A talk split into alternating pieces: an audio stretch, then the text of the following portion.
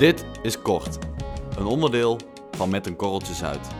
In deze afleveringen geven wij geopolitieke duiding aan breaking news. Wij zijn Max Severijns en Auke Roos. Vandaag de Turkse inval in Noord-Syrië.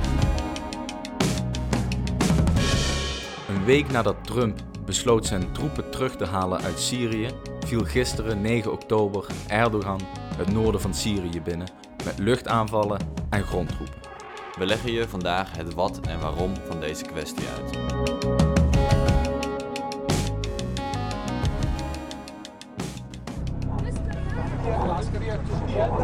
This evening, the streaks of artillery lit the sky of this border town, the Turkish army hitting Kurdish targets just inside Syria.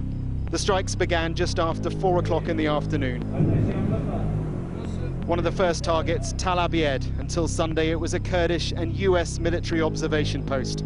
Now the Americans have pulled out, allowing the Turks to demonstrate they are now taking control here, despite global calls for them to hold back.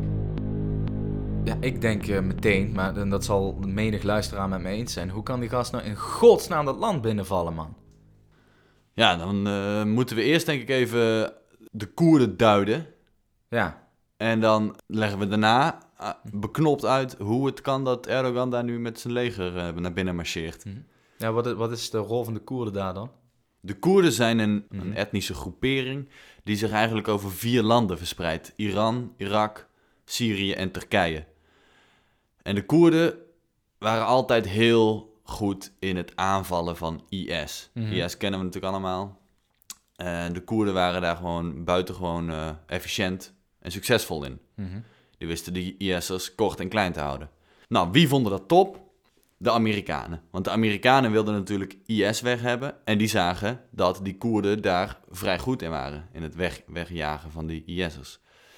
Dus die Amerikanen dachten, wij sturen ons leger daarheen. Wij helpen die Koerden. Wij, wij steunen met materieel, geld, uh, wapens. En wij zorgen ook dat die Koerden bescherming van het Amerikaans leger krijgen. Mm -hmm. Tot vorige week. Want toen kondigde Trump aan... wij trekken al onze legers, al onze soldaten... terug uit Syrië, terug naar Amerika. En daar twitterde Trump 7 oktober het volgende over... The Kurds fought with us, but were paid massive amounts of money and equipment to do so. They have been fighting Turkey for decades. I held off this fight for almost three years, but it's time to get us out of these ridiculous, endless wars and bring our soldiers home.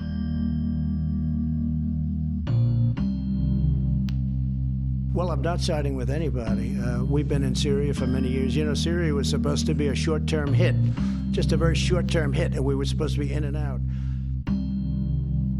Dat is aan zich niet verkeerd, hè? als Amerika zich een keer terug gaat trekken uit het, uh, uit het Midden-Oosten, want die zaaien dan alleen maar doden verderf. Ja, ja, waar het niet dat dit natuurlijk zorgt voor een machtsvacuum in Noord-Syrië. Mm -hmm. En daar springen die Turken handig op in. Ja, ja want die, de Turken hebben natuurlijk nog een appeltje te schillen met de, met de Koerden.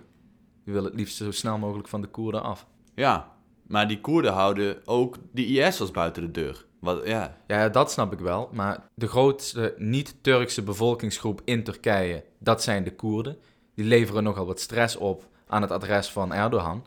En die wil natuurlijk niet dat die Koerden daar de onafhankelijkheidsstrijd inluiden, daar in het noorden van Syrië, om vervolgens, ja, om vervolgens uh, zich af te scheiden. En om in Turkije allerlei politieke onrust te brengen. Dus, dus Erdogan denkt, oké, okay, die IS'ers die uh, zullen wel redelijk verslagen zijn, wat natuurlijk ook waar is. Mm -hmm. Ja, in dat, dat gat wat IS vulde, kunnen eigenlijk maar twee partijen inspringen. Of Mhm. mm -hmm. aan de ene kant Assad, of de Koerden. Juist. En Erdogan wil absoluut voorkomen dat de Koerden daar inspringen. Juist. Dus wat doet hij nu? Hij wil een bufferzone instellen. 32 mijlen breed. Mhm. En dat doet hij onder het mom van, hè, ik wil die, ik wil die IS-strijders buiten de deur houden. Maar waar dat in praktijk op neerkomt, is dat hij gewoon het hellevuur brengt in, in Koerdische steden. Aan de grens met Turkije. En er vallen gewoon doden. Mensen worden ontheemd, et cetera. Dus daar, daar ontstaat chaos.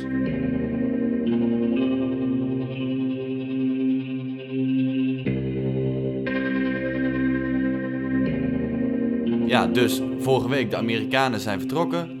Die Koerden zijn daar alleen achtergebleven. Turkije wil niet dat die Koerden machtig worden. Dus Turkije eh, is Noord-Syrië binnengevallen. Ah, oftewel, de Koerden zijn ze aangevallen.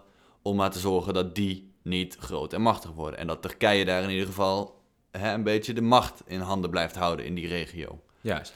Maar wat ik dus niet snap, is waarom wij als Europa die Turken niet gewoon even hardhandig aan kunnen pakken. Nou, wij hebben met Turkije als Europese Unie een vluchtelingendeal. Ja, En dat houdt in dat wij, eh, dat iedere vluchteling die via Turkije de Europese Unie binnenkomt, namelijk in Griekenland, die wordt eerst teruggestuurd naar Turkije. En vervolgens nemen wij, ja, dat het zit een beetje vreemd in elkaar, maar dan nemen wij weer een vluchteling op. ja dus er ontstaat een soort van ehm, pauze. Ja, ja, er ontstaat, ja juist. Er ontstaat een soort eh, vertraging in, eh, in de herdistributie van die vluchtelingen. Waar het niet dat het maximale aantal dat wij opnemen als Europese Unie 72.000 is. Ja, Daartegenover staat dat Turkije 4 miljoen Syrische vluchtelingen heeft opgenomen. ja, 4 miljoen. Als wij ons heel erg lastig worden voor Turkije, dan zegt Erdogan gewoon... ik gooi die grens open. Juist, en dan krijgen we, gewoon, dan krijgen we natuurlijk last met Erdogan. Juist, dus eigenlijk de Europese Unie die, die houdt een beetje zijn mond. Die, die veroordeelt Erdogan wel, maar gaat eigenlijk niet te veel doen. Want ze zijn als de dood dat hij de grens opengooit en er 4 miljoen Syriërs Europa binnenstromen. Ja. Dus we ontbieden dan wel een Turkse ambassadeur om tekst en uitleg te geven. Ja, Maar echt in actie zullen we niet komen. nee, want wij zijn als de dood voor Syrische vluchtelingen. Juist. Die bufferzone die gaat ook gebruikt worden om Syrische vluchtelingen naar terug te sturen. Wat je dan krijgt, is dat er Arabische Syriërs in het Koerdische deel van Syrië komen wonen. Maar je voelt natuurlijk al aan dat dat hommeles wordt. Dat levert natuurlijk weer eh, problemen op. En dan krijg je een soort. Dan krijg je dat wat Israël doet, zeg maar. Ja. Oké, dus het is een, dit is een mengelmoes van etnische minderheden, geopolitieke belangen en angst voor 4 miljoen vluchtelingen. Die ervoor zorgt dat Erdogan en Turkije nu dit kunnen flikken. Precies. Maar zo'n hele geopolitieke belangenverstrengeling is natuurlijk interessant en daar kunnen wij leuk een podcast over maken. Maar wat centraal moet staan en wat belangrijk is om niet te vergeten, is dat as we speak er Koerden worden afgeslacht en er bommen vallen en er raketaanvallen zijn. Dat mensen hun huizen kwijtraken. Juist. Dat ze moeten vluchten. En dat de steeds terugkerende geweldsepidemie die in die regio al tientallen jaren huishoudt, dat die blijft bestaan omdat we te laf zijn om dat constructief op te lossen.